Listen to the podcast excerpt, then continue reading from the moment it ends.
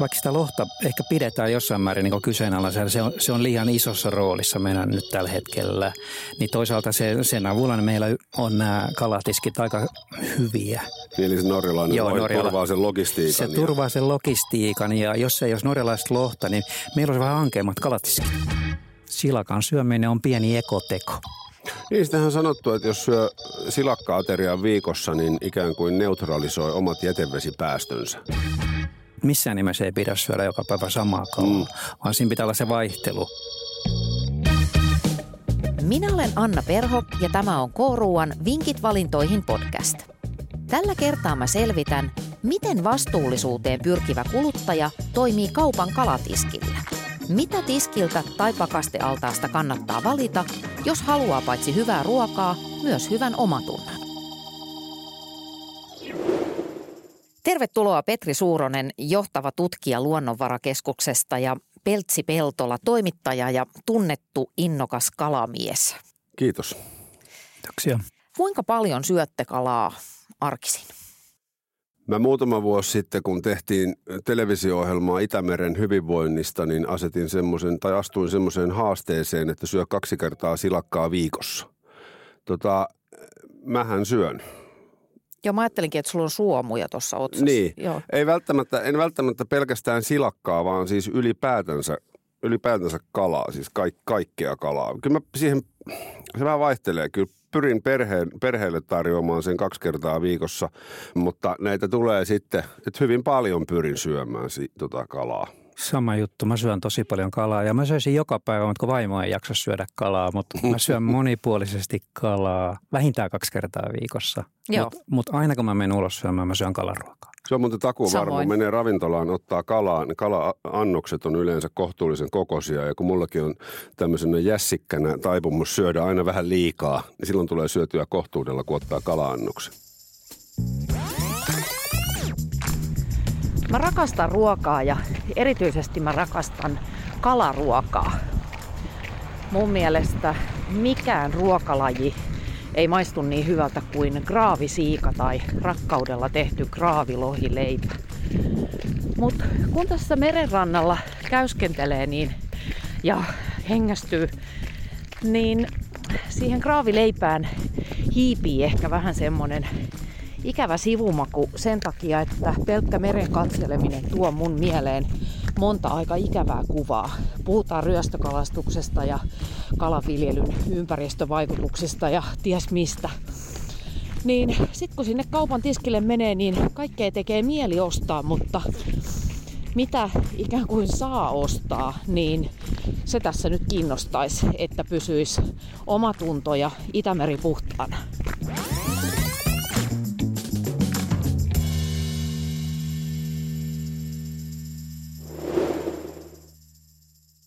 Mistä te yleensä hankitte sen kalan, jonka te syötte? Haetteko kaupan tiskistä vai, vai pyydättekö mereltä tai järveltä? No se, se riippuu vähän vuoden ajasta, mutta tähän vuoden aikaa kyllä ihan tuolta kaupan tiskiltä, tuoretiskiltä ostetaan kalat, mutta sitten kesällä tietysti aika paljon yritetään itsekin mm. pöydystää. Mulla on oikeastaan vähän sama. Mahdollisimman paljon tietysti itse silloin, kun käy. Mä oon vähän laiska pilkkiä nyt tietysti pitäisi käydä pilkillä ja, ja sitten laittaa itse pyydettyä kalaa, mutta kaupasta ja itse. Ei musta siinä ole mitään pahaa siinä kaupasta hankkimisessakaan. että se, on ihan, se on ihan ok, vaikka näin niin kuin moni aina sanoo, että kun on ahkera kalastuksen harrastaja, että sinähän syöt sitten aina itse pyydettyä mm. kalaa, mutta en mä nyt niin taitava ole sentään. Millaisiin asioihin te kiinnitätte huomiota siellä kaupan kalatiskillä? No mä oon pyrkinyt välttämään lohta et sitä lohta tulee niin kuin työpaikkaruokalassa ja se niin kuin tursuaa joka paikasta, mikä on ehkä vähän se suomalaisen kalan, kalansyöntikulttuurin perisynti. Et mä yritän silloin, kun mä menen kalatiskille, jossa on paljon hyviä vaihtoehtoja, niin ostaa aina jotain muuta. Me perhe on pikkusen kranttu ton silakan ja muikun suhteen, että mä saan kyllä yleensä syödä itse, mutta kyllä sitten kaikki muu valkoinen kala kelpaa. Kotimainen, läheltä tuotettu. Se vastuullisuus siinä niin kuin käy mielessä. Perisyntinä toki välillä syödään meilläkin lohtaa, että en, en mä ole niin kuin totaalinen sen suhteen. Joo. Mutta toi on aika selkeä linjaus, että en osta lohta, koska saan sitä syödäkseni muutenkin. Niin ja sitten kun on perehtynyt asioihin, niin tietää jonkun verran, että pitäisi nimenomaan sitä muutakin kalan kulutusta edistää, niin Joo. nyt ainakin omilla valinnoilla. Sitten mä tietenkin nykyään pitää kaikki ateriat laittaa sosiaaliseen mediaan, niin sitten mä tavallaan levitän tätä ilosanomaa sitä kautta arjessa. Kyllä.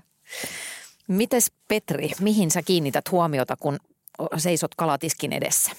No mä tietysti kiinnitän aika moneen asiaan, mm. kun vähän niin kuin ammattikin on sitä, mutta tota, tuoreus on mulle se ykkönen. Ja mä syön myös niin monipuolisesti. Nyt tähän vuoden aikaa mä aika usein me ostetaan kuhota ja ahvenfilettä. Mutta jonkun verran myös menee lohta, kirjolohta ja sitten jonkun verran myös niin kuin, kuin turskat ja kampasimpukat, semmoista vaihtelua. Että missään nimessä ei pidä syödä joka päivä samaa kalaa, mm. vaan siinä pitää olla se vaihtelu. Niin kuin mä aluksi sanoin, niin mä söisin joka päivä kalaruokaa tai meri, mm. meri seafoodia, mutta mulla on pantu rajoitteet. Joo, eli joudut salaa syömään silakoita. Joo, vielä yksi asia, niin Joo. tosiaan niin vaikka sitä lohta ehkä pidetään jossain määrin niin kyseenalaisena, se on, se on liian isossa roolissa meidän nyt tällä hetkellä, niin toisaalta se, sen avulla niin meillä on nämä kalatiskit aika hyviä nykyisin kaupoissa, että koska se on niin iso myyntituote. Niin, eli se norjalainen Joo, Norjala, turvaa sen logistiikan. Se ja... turvaa sen logistiikan ja jos ei olisi norjalaista lohta, niin meillä olisi vähän hankeammat kalatiskit. Tästä kalan syömisestä on jankutettu niin kauan kuin mä jaksan muistaa. Siis koulussa ja äh, väh, vähän niin kuin joka tuutissa. Ja sitten aikanaan sanottiin esimerkiksi näin, että kalaa pitää syödä sen takia, että näkö paranee. Mutta nyt kalasta on tullut tämmöinen suorastaan yhteiskunnallinen aihe, niin Miksi sitä suomalaista kalaa pitäisi syödä enemmän? Mitä hyvää siitä seuraa ihmiselle ja tai luonnolle? No jos mä voin aloittaa, niin kala on niin lähtökohtaisesti erittäin terveellistä ravintoa. Siinä on hivenaineita, siinä on omega-kolmosta, seleeniä. Siitä saa ihminen valtavasti näitä ravinteita, mitä tarvii hivenaineravinteita. Sen lisäksi on kevyttä ruokaa. Se lisää ihmisen hyvinvointia, kun syö kalaa ja hyvinvointi lisää terveyttä ja mitä kaikkea se lisääkään. Että siinä on valtava määrä etuja. Sen lisäksi se poistaa, esimerkiksi Itämerestä syöty kala poistaa Itämerestä ravinteita. Silakan syöminen on pieni ekoteko. Niin, on sanottu, että jos syö silakka-ateriaa viikossa, niin ikään kuin neutralisoi omat jätevesipäästönsä. Onko näin? näin niin kuin karkeasti sanottuna. Sitten jos mä olisin tutkija, niin mä heittäisin tähän vielä 20 muuttujaa. mutta, niin, ja lähdeviitteet. niin, niin, mutta näin, kar- näin karkeasti sanottuna, että se on, se on nimenomaan ekoteko, että, että nyt kun ilmasto lämpenee ja on, on riski, että vedet rehevöityy, niin se, että niissä on mahdollisimman paljon särkikalaa, niin sehän vaan edistää sitä rehevöitymistä. Että kyllähän niin kalan syömisessä on, on paljon, paljon hyvää. Sitten se on sitä paitsi ihan sairaan hyvää, siis yhtenä niin kuin tämmöisenä ruokakulttuuritekona. Mm. Kalahan on niin kuin valtavan iso osa meidän, meidän ruokakulttuuria. Et kyllä mulle on moni tutkija sanonut, että se semmoinen kaikista ekologisin ruokavalio ei, ei olekaan pelkkä kasvisruokailu, vaan niin kuin kasvi, monipuolinen kasvisruoka yhdistettynä kotimaiseen kalaan, niin voisi olla se kaikista paras noin niin kuin maapallon hyvinvoinnin kannalta. Sitten on vastuullisuus syömisessä kunnossa. Niin. Suomessa on tämmöinen hanke meneillään, jonka nimi on Kalakumous. Ja sen määränpäänä on innostaa suomalaiset syömään keskimäärin 2,5 kalaannosta viikossa vuoteen 2035 mennessä. Niin mitä pitää tapahtua, että tämä tavoite toteutuu? Tota, niin mä tuohon alussa sanoin, että mä syön kaksi kertaa viikossa kalaa, niin mähän syön siis kaksi ja puoli kertaa viikossa, pitää täsmentää. Tota, se vaatii, vaatii varmaan aika paljon työtä eri osa-alueilla, että saadaan ihmiset niin kuin tajuamaan se itsekin. Suomalainen mieshän on semmoinen, että eihän sille voi sanoa, että sun pitää tehdä näin, vaan sen pitää itse tajuta, että tämähän on hyvä juttu. Mustahan tulee parempi ihminen, kun mä syön kaksi puoli kalaateriaa viikossa. Sitten pitää tietysti olla tarjontaa. Moni, moni aina puhuu, että kyllä minä sitä silakkaa, sitä ja tätä söisin, mutta kun ei sitä ole, ole siellä kalatiskilla kuin silloin ja silloin, niin pitäisi omaksua se, että kala on, moni kala on sesonkituote. Mm. Että et se Norjan lohi on vähän pilannut tämän sesonkituoteajattelun, mikä ennen vanhaa on ollut, että on tiedetty, että tiettyyn aikaan vuodesta saa tätä kalaa ja tiettyyn aikaan vuodesta tota. Nyt se Norjan lohi on tuolla, kun se, se punainen möllykkä on siellä 365 päivää vuodessa, niin se on niin hämärtänyt vähän tavallaan, että se, se on sesonkituote pitää ymmärtää, että nyt kun on tammikuu tai helmikuu, niin nyt syödään madetta ja, ja kohta syödään jotain mm. muuta. Eh, mutta jos vielä mennään niin kuin siihen, siihen käytäntöön, että mi, mitä pitäisi tapahtua, mitä pitäisi eri toimijoiden nyt tehdä, jotta tämä visio siitä kahdesta ja puolesta kala-annoksesta toteutuisi, niin mitä käytännön tekoja pitäisi tapahtua? Mistä tämä hirttää kiinni? Joo, tämä hirttää aika monestakin asiasta. Ensinnäkin on tämä alkutuotanto, missä tuotetaan kalaa. Meillä on jäänyt se pikkusen semmoiseen jumiin, että meillä ei ole niin kehittynyt se, se tarjonta, ei vastaa kysyntää. Ja siellä on monta syytä, kun meillähän on, hyvin, meillähän on niin sisävesikalastus, meillä on rannikkokalastus, meillä on silakan avoamerikalastus ja sitten meillä on kirjolohen vielä viljely. Et meillä on niin useita osa-alueita, kaikilla on vähän ongelmia kannat siellä alkutuotannon kannattavuudessa – ja siellä on paljon rajoitteita. Yhteiskunta asettaa paljon rajoitteita, missä ja miten saat sitä tehdä. Ja tota, se, se tuo omat pulmansa ja niitä me yritetään ratkoa tässä edistämisohjelmassa. Niin kuin tutkimuksen ja mm. yrittäjän yhteistyönä. Se on sitä, haetaan niitä uusia ratkaisuja ja – innovaatioita. Voidaanko ajatella, että kalan syöminen on vaihtoehto jollekin muulle? Niin kuin, mitä me voitaisiin korvata meidän ruokavaliossa syömällä suomalaista kalaa? Mä ajattelen, että jos mä syön 14 lämmintä ateriaa keskimäärin viikossa, joka päivä yleensä kaksi, niin mulla se on ainakin toiminut niin, että punaisen lihan kulutus on vähentynyt. Se ei ole vähentynyt, mä en ole tehnyt mitään semmoista suurta päätöstä, että vähennän punaista lihaa, koska se kuormittaa ja, ja sitä ja tätä, vaan kun on tullut sitä kalaa enemmän siihen, siihen ruokavalioon, niin se, se lihansyönti on ehkä vähentynyt. Ja, ja siinähän ollaan, painitaan myös tämmöisen niin kuin helppouden ja ihmisten tottumusten kanssa, no jos mennään sinne kuluttajapuolelle, että kun kaikki on nykyään niin hirveän kärsimättömiä ja tänne mulle heti nyt kaikki valmiina, niin onhan tuommoisen jauhellia laatikon ottaminen halvalla pakaste tai tuolta laarista, kylmälaarista hirveän helppoa ja lyö makaronia sekaa ja kaikki tykkää. Ja musta tuntuu, että lapsillakin on enemmän niin kuin siihen biologiaan kirjoitettu, että ne tykkää siitä lihasta, kun että lyödään silakkapihvi siihen eteen. Et, et se on niin kuin, jo pikkusen siinä biologiassa musta kala on vähän jotenkin jäljessä. Mulla on mm. jotenkin tämmöinen, tämmöinen niin kuin mielikuva, että se, se liha on, se on niin syvällä. Mutta pikkuhiljaa kun sitä vähentää niin, ja, ja tekee kuluttajana niitä päätöksiä, niin sieltä se minusta tulee. Joo, toi on totta, että laps, lapsille ei välttämättä se kalaa, mutta se mulla kun oli lapset pieniä, niin ne syö hirveän mielellään kalapuikkoja. Totta. Ja nythän meillä on silakasta, silakkasekoitteinen tämmöinen erilaisesti sekoitettu kalapuikko, joka on aika hyvän makuinen. Mm. Ja meillä on särissä tehty mahtavia tuotteita kaiken kaikkiaan. Mutta jos mun osalta on tapahtunut niin, että multa on jäänyt lähes punainen liha kokonaan pois, mutta ei ihan kokonaan, koska vaimo haluaa aina välillä sitä. Sitten sitä syödään. Mm. Mutta yksi asia on niin tärkeä tiedostaa niin punaisen lihan ja kalan osalta, että kun me syödään luonnonkalaa, sitä ei ollenkaan kasvatettu. Sitä varten ei ole tarvittu mitään tuoda mistään. Mm-hmm. se on vaan se pyynti. Se on niin luomutuote. Luonnon meille antama palvelu, ekosysteemipalvelu. Kasvatettu kala on jo pikkusen, sitä täytyy ruokkia, kuljettaa ja niin edelleen, mutta senkin tuota, tuotanto, koska kala on vaihtolämpöinen eläin. Se ei tarvitse niin omaa lämpöönsä yhtään energiaa. Sitten kun se on vielä siellä vedessä, se ei tarvitse myöskään itsensä kannattelua. Niinpä sadalla kilolla rehua voidaan tuottaa yli 60 kiloa kirjolohta, kun sillä samalla sadalla kilolla voidaan ehkä tuottaa 5 kiloa naudanlihaa ja ehkä 20 kiloa sianlihaa. Eli se kalan niin tehokkuus ja sitäkin kautta tietysti myös ilmasto ystävällisyys on ihan toista luokkaa, vaikka se olisi kasvatettu. Mutta niin kuin mä pidän niin kuin luonnonkala, se on brändituote, se on luomutuote. Mitä siellä kaupassa, mihin kannattaa kiinnittää huomiota, jos haluaa ostaa helposti, mutta vastuullisesti? kuluttajalla on hirveän vaikea tietää siellä kaupassa, mikä on vastuullisesti tuotettu. Että kyllä se on niin tavallaan tämän, tämän järjestelmän niin luotava se tietoisuus ja ympäristömerkit on yksi sitten jos ostaa tuorekalaa, tietysti voi käyttää WWFn kalaopasta, sen saa mm. kännykästä, että onko mm. vihreätä vai keltaista, että mistä se on ja mikä laji. Pro-kalalla on hyvää tietoa, mutta, mutta se ympäristömerkki on sellainen, että sen näkee siitä heti. Ja niitä on sitten useita.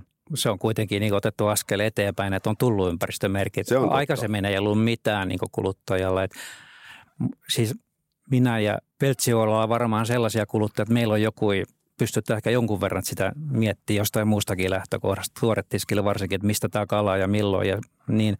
Mutta ei tavallinen kuluttaja, perheenäiti, ei, ei ole mahdollista. Se täytyy olla niin tavallaan sen kaupan ja tukun täytyy tuottaa siihen se vastuullisuus – että se on oltava ja siihen on voitava luottaa. Kuluttaja on voitava luottaa, että tämä on sitä. Niin tässä helposti menee semmoiseen, menee semmoiseen kuuluisaan kuplaan, kun näitä asioita plärää.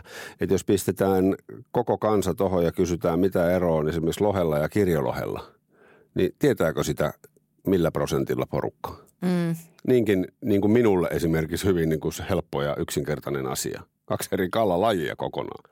Mut miten paljon voidaan niin sysätä sille kuluttajalle sitä, sitä tietoa? Mutta jos mä palaan vielä tähän mun kysymykseen, niin voisiko semmoinen linjanveto auttaa, että jos haluat toimia kalan ostamisen suhteen vastuullisesti, niin osta sitä kotimaista kalaa, niin sulla on paljon vähemmän funtsittavaa kuin sen suhteen vaikkapa, että onko sen tonnikalapurkin kyljessä oleva jokin tietty kirjain yhdistelmä nyt sitten hyvis vai pahis vai, mm. Vai jotain toi, siltä väliltä. Toi on, toi on Tuo on erinomainen niin lähtökohta siihen. Myös nyt on sanottava, että kotimainen kasvatettu kirjolohja on myös WWFn kalaoppassa vihreätä. Se on saanut tämän niin kestävä, kestävästi tuotettu. Ja sitä ei kovin moni tiedä. Että... Niin, sehän on toisaalta hyvä, jos ihmiset ei erota sitä lohta kirjolohesta. Niin, niin. Se, en mäkin siis silloin, kun meillä kotona syödään sitä niin sanottua lohta, niin mm. niin se on hyvin usein kotimaista kasvatettua kirjolohta. Joo. Nimenomaan. Niin se on ehdottomasti parempi valinta. Koska sen, sen ero sitten, kun laittaa veitsen ja haarukan siihen, niin se on tosi pieni verrattuna siihen loheen. Joo. Eli äh, voisiko tästä ehkä sitten päätellä myöskin niin, että tämä WWFn opas olisi semmoinen aika turvallinen ja luotettava aviisi? No se on yksi, se on semmoinen helppo, sen saa kännykkään ja mm. sit, se on niin helppokäyttöinen ja sitä käytetään aika paljon, mutta on, onhan niitä muitakin. Ainahan voi soittaa lukea, mutta se, se vie oman aikansa. Ja siinä voi olla, että ollaan jo kassajonossa, mutta tota, semmoinen nopea ja tuo ympäristömerkit, se yhdessä ja kotimaisuus, niin sitä aletaan olla jo aika Kyllä, kyllä. Ja sitten se, mikä vielä puoltaa tuota kotimaista kasvatettua kirjolohta on se, että mitä pienempään kauppaan menee, niin sitä harvemmin siellä on mitään muuta kuin sitä kotimaassa kasvatettua kirjolohta. Siellä voi olla se Norjan lohifile siinä vieressä, mutta ei nyt pienistä kaupasta yleensä saa silakkaa tai, tai benella siikaa tai mm. erinäköisiä niin kuin kotimaisia muita vaihtoehtoja. Jo, jolloin sitten, kun jos halutaan sitä niin kuin massana sitä kalansyöntiä edistää, niin silloinhan tuohon niin kotimaiseen kasvatettuun kirjoloheen kannattaa kyllä pistää paukkuja. Tuolla muuten taitaa mennä ihan oikea kalastaja. Mä oon tässä kaivopuiston rannassa ja tuolla menee tommonen kalastusveneen näköinen pikku purtilo. Kalaa muuten jostain kumman syystä pidetään usein vaikeana raaka-aineena. Ajatellaan, että siinä on niitä ruotoja ja en minä osaa fileoida ja jne, mutta se ongelmahan on hirveän helposti väistettävissä, kun ää, ostaa kalan kalatiskiltä tai torin kalakauppialta, koska nehän voi valmiiksi ruodostaa ja fileoida ja yleensä kalakauppiaissa muuten on semmoinen yhdistävä piirre, että ne on aika sutkeja ja kovia puhumaan, että siinä saa vähän viihdettä sen safkan päälle.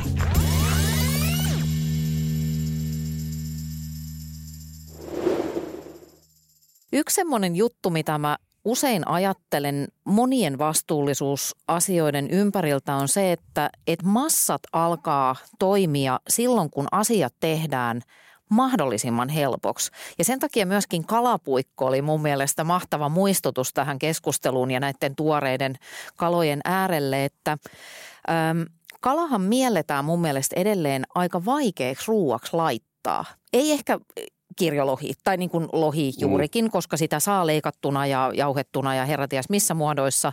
Mutta jo se ajatus, että no mites nämä ahvenfileet, eikö näissä ole vähän niitä piikkejä ja joo kalapihvit on hyviä, mutta jaksaks mä nyt sitten laittaa sen tehosekottimen päälle – et kalaa ehkä vähän riivaa mielikuva siitä, että sitä on vaikeaa laittaa, vaikka mun oma mielipide on, että ei kyllä ole. No tuossa tullaan juuri tuohon helppouteen, että kalapihvejä saa jo valmiina. Sitten kannattaa haastaa sitä kalatiskin tota, kalamestaria. Tee mulle noista ahvenista ruodottomia, sulla on siinä tietotaito ja sulla on veitset. Mulle ei ole. Et paina siitä ruodot pois. Et kyllähän niin kun tahtomalla saa kyllä. Et se vaatii sitten vähän halua, mutta on ihan totta, että, että lapset ja aikuiset on täysin eri maailmassa tässä, tässä niin kuin ruokakulttuurissa.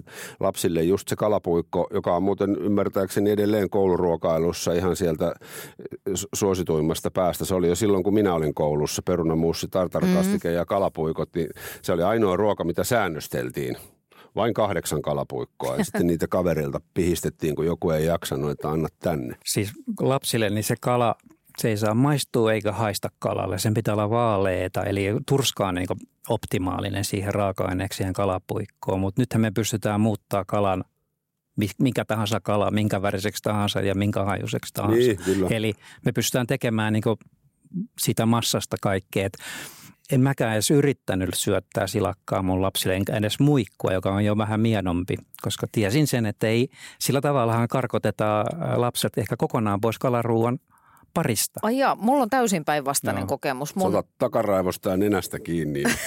Kyllä. Hei, mutta siis oikeasti lapseni ö, saattoi hyvinkin pienenä pyytää rahaa ja lähteä esimerkiksi ostaa torimuikkuja. Mutta lapsista vielä sen verran, että jos sinne kauppaan menee, niin lapsethan kannattaa ottaa mukaan kalatiskille. Mm, ettei ne vieraannu luonnosta ja ottaa ne mukaan kalareissuille, jotta ne näkee, mistä se, mistä se, kun se elävä kala nostetaan sieltä ja mitä sille sen jälkeen tapahtuu. Ettei kaikki vaan ilmaannu sinne nättinä fileenä sinne hyllylle. Mutta oikeastaan mä tarkoitin tällä mun kysymyksellä sitä, että, tai jotenkin vähän ajattelen tässä ääneen sitä, että mitä enemmän näitä kalatuotteita, jalosteita saattaisi markkinoille tästä suomalaisesta kalasta, joita on helppo syödä ja kuluttaa niin kuin tyyliin nyt, eikä sillä mielikuvalla, että no jos mä nypin näitä ruotoja tässä nyt tunnin tai mm. teen jotain gourmettia, että mä, mä itse näkisin, että se voisi olla yksi tapa tuoda sitä suomalaista kalaa vähän tihemmin meidän ruokapöytiin. No, jos menee isoon ruokakauppaan, niin saattaa huomata, että siellä on kahdeksan metriä erinäköistä tonnikalasäilykettä on kaikilla Totta. mahdollisilla ympäristömerkeillä varustettuja kirjainyhdistelmiä ja eri kastikkeita. Ja sitä on se, mä laskin yksi päivä, sitä on noin kahdeksan metriä. Sitten siellä on 46 senttiä kotimaisia särkisäilykkeitä, lahnasäilykkeitä, muikkua, mistä kaloista nyt onkaan. Taisi siellä olla haukea ja ahventakin. Kyllähän kaikkia, kaikkia kaloja Suomessakin säilykkeiksi osataan tehdä. Ja ne kalathan on ihan yhtä lailla ne on siellä säilykkeessä eri kastikkeissa pehmentynyt niin paljon, että ei niissä kyllä mitään ruotoja ole pahemmin havaittavissa. Esimerkiksi tomaattisärki on ihan valtavan hyvää. Mutta mitä se ihminen, joka kiireessä tulee ja on tottunut niin mitä se ajattelee, kun se yrittää etsiä sitä 48 sentin pientä hyllykköä sieltä, kun siinä on se kahdeksan metrin jättiläinen edessä? Yksi semmoinen, mikä mua myöskin häiritsee tässä kalakeskustelussa aina silloin tällöin on se, että, että kalahan on siis erittäin terveellistä ruokaa ja sitten se muistetaan aina mainita ja sitten just kerrotaan ne omegahapot ja muut ja fine, mutta mun mielestä siinä jää tämä makupolitiikka pikkusen alisteiseksi. Et me ei muisteta muistuttaa siitä, kuinka hyvää kalaruoka on ja tosiaan tästä, mistä sanoitte, että silloin eri sesonkeja vähän niin kuin kasviksiinkin ollaan nyt pikkuhiljaa ruvettu tottumaan, että meillä on niitä sesonkikasviksia, niin voisiko tästä niin kuin kalasta ruokana ehkä puhua vähän – toisella tavalla. Mitä mieltä olette? Voisi varmaan. Siis tota, se on kieltämättä totta. Ne omega-3 mainitaan ja sitten jossain kohtaa mainitaan se tuoreus ja sitten ne ruodot. Kaikissa kaloissa on ruotoja ja lihassa on luita. että kyllä sehän on sitten se jalostuskysymys. Että Paitsi miten, jauhelihos. niin, niin, on siinkin joskus ollut. et, et, ilman muuta, siis kalo, kalojen makumaailmahan on kirjava ja, ja vallan hyvä. Ja sitä kyllä kieltämättä kannattaa edistää se on se syy, miksi, eri, ensimmäinen syy, miksi mä syön kalaruokaa, on se maku. Mm. Mutta tota, on meillä yksi kala, jolla, jossa ei ole ruoto ja kampela. Siinä on oikeastaan vaan luita. Niin, joo, mm. kyllä, kyllä. Öm, Tämä on ikuisuuskysymys ja nyt ei käytetä tähän paljon aikaa. Mä luulen, että on semmoinen aihe, josta saisi semmoisen kuuden tunnin debatin aikaiseksi, mutta äh, kumpi on vastuullisempaa, viljelty vai villikala? No kyllä kai mä sanon, että villikala, jos nyt nämä kaksi pitää puntaroida. Mutta sittenhän tullaan myös siihen, että mistä se on pyydystetty se villikala ja mitä villikalaa se on. Jos mä menen mökillä laiturille ja ongin sieltä särjen ja syön, tai anteeksi, vielä kotona menen fillarilla Lähijärvelle ja otan särjen ja syön, niin mä en ole sinne mökillekään matkustanut, niin kyllä se nyt aika vastuullista on. Että tossakin tullaan niin kuin moneen, moneen pointtiin. Mutta sitten jos me halutaan ja puhutaan koko kansasta mm. ja suurista määristä, niin se, se villinkalan eh, välttämättä se, se ei riitä ja et, et kalaa syödään niin paljon – Tuo on ihan sama kuin joskus käyttänyt esimerkkejä, että jos me haluttaisiin niin yhtä paljon syödä hirvelihaa kuin me syödään lohta, niin eihän meillä olisi yhtään hirveä metsässä juoksemassa, vaan niitä kasvatettaisiin jossain. Joo. Nimenomaan se luonnonkalahan on, niin varsinkin silakka ja muikku, nämä pienet pelakiset kalat, niin ne on, ne on äärimmäisen ympäristöystävällisiä. Että ei mikään tule lähellekään niitä. Mutta eihän me nyt joka päivä voida syödä silakkaa ja muikku, mutta onhan meillä niin aavenet ja kuhat ja muut särkikalat, niin erittäinkin vastuullisesti tulee markkinoille ja hyvin vähän meillä on semmoista, mitä voisi sanoa, että on ylikalastettua tai on, on tämmöisiä haittoja sillä pyynnillä. Eli se on hirveän kestävällä pohjalla Suomessa ja sitten meillähän on myös kiertovesikasvatus tulossa nyt mm. osaksi, jossa kierrätetään vesi ja otetaan ravinteet talteen. Että mä pidän sitäkin kestävänä, mutta sitten jos me otetaan mukaan koko maailman kala, kalat, sitten me mennään jo ihan eri, eri suohon, että mikä on kestävää ja kestävämpää. Mutta jos me puhut, pysytään tässä kotimaisessa piirissä. Mm. Mutta tietysti semmoinen, että uhanalaisen järvilohen syöminen, se on aika rumatemppu tai sen pyydystäminenkin. Että se on myös aika kallista se on nyt, nykyään. Se maksaa mitä 8000 euroa, jos sulla löytyy veneestä järvilohi. Siinä on kallis graavileipä. Joo, Eli joo, joo. Se on niin tämän niin luonnonkalastuksessa siis se ykkösjuttu, että se ei kohdistu, siinä ei tule sivusaanilla luonnonkalaa. Uhanalaisia, siis uhanalaisia luonnonkaloja tai uhanalaisia eläimiä, että siitä on pidettävä huolta. Ja nythän näissä ympäristömerkeissä otetaan myös se huomioon. Mua suorastaan liikuttaa se, että mitä termillä kalan pyytäminen on aikanaan tarkoitettu. Eli vedeltä ja sen haltioilta on pyydetty, että voisiko se lahjoittaa kalan nälkäiselle. Eli ei niin, että menen ja otan, vaan että pyydän. Nykyään kalastaminen on teollistunut tai sitten se on vaan puhtaasti harrastus – ja ehkä osittain sen takia meidän käsitys esimerkiksi sesonkikalasta on aika hämärtynyt, kun sitä kalaa tai ainakin sitä kirjolohta saa aina ja kaikkialta, ainakin pakastealtaasta. Ja se on musta vähän sääli, koska sesonkiherkkuna kala todellakin loistaa. Silloin siitä tulee todellinen supertähti.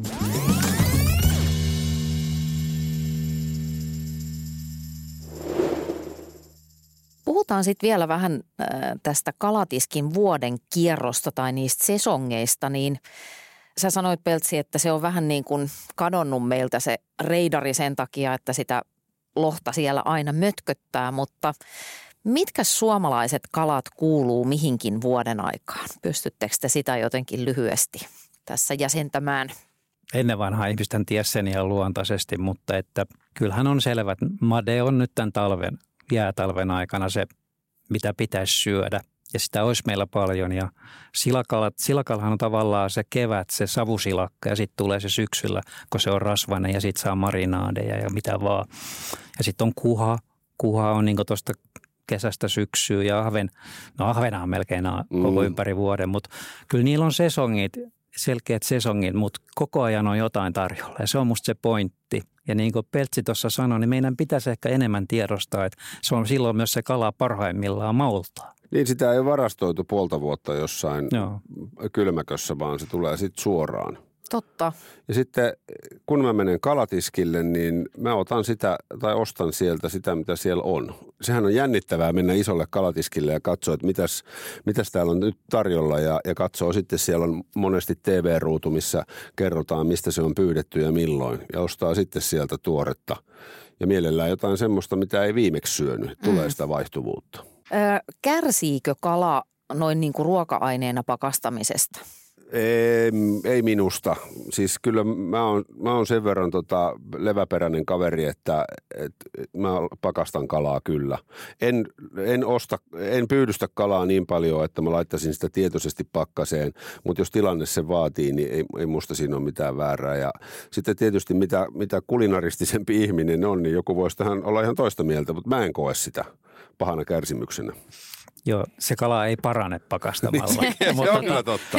Mutta sitten rasva, rasvasilla kaloilla on kyllä se, että tietty aika, aika sitten se kyllä pakasteenakin rupeaa menemään, että mä aina suosittelen, että syödään joko heti tai sitten lyhyt pakastusaika, ettei vaatu pettymyksiä.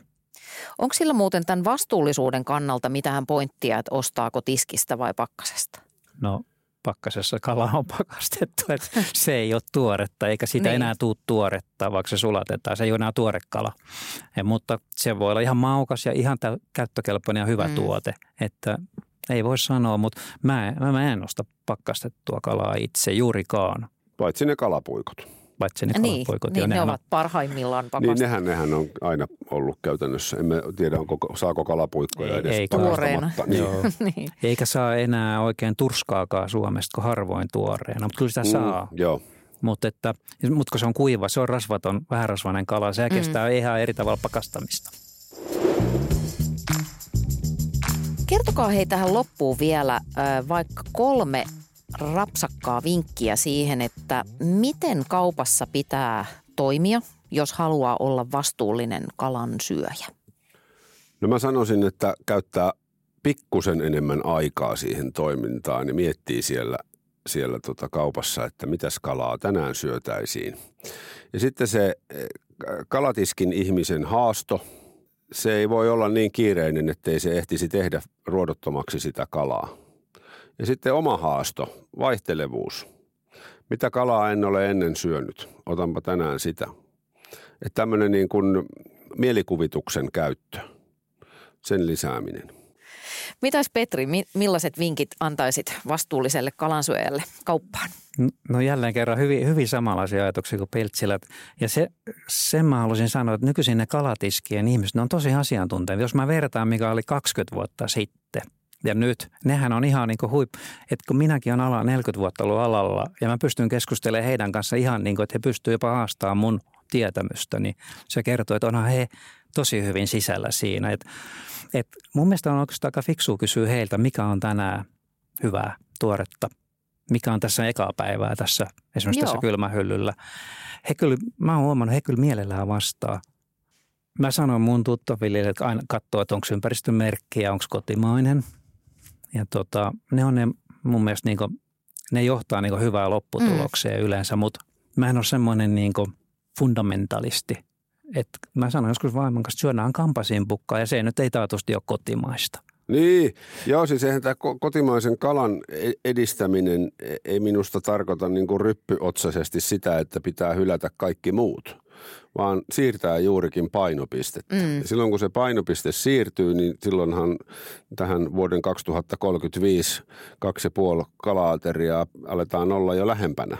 Nimenomaan, mutta se oli kotimaista kalaa. Niin, kyllä, kyllä, kyllä, niin. kyllä. Mutta se, se on niin kuin tuossa aluksi todettiin, niin se, että siellä on hyvä tarjonta, se on se logistiikka, tukee myös kotimaisen kalan. Mm. Et se on kaikki niin eduksi myös se ulkomainen tarjonta, jos se on hyvä laatusta.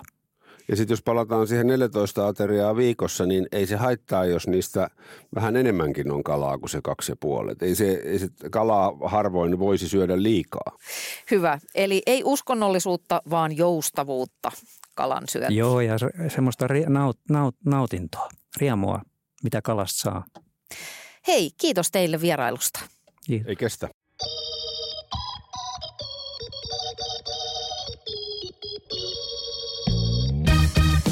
Tästä jaksosta mulle jäi mieleen nämä kolme pointtia.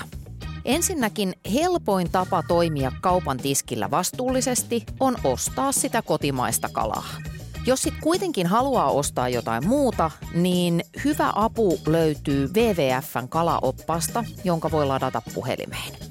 Ja kolmanneksi, kalatiskin ammattilaiset on asiantuntijoita, jotka jeesaa asiakkaita tosi mielellään. Eli heiltä voi pyytää apua vaikka niiden ruotojen poistamiseen tai pyytää ihan vinkkejä siihen, että miten vaikkapa jotain itselle tuntemattomampaa kalaa voi laittaa ruuaksi.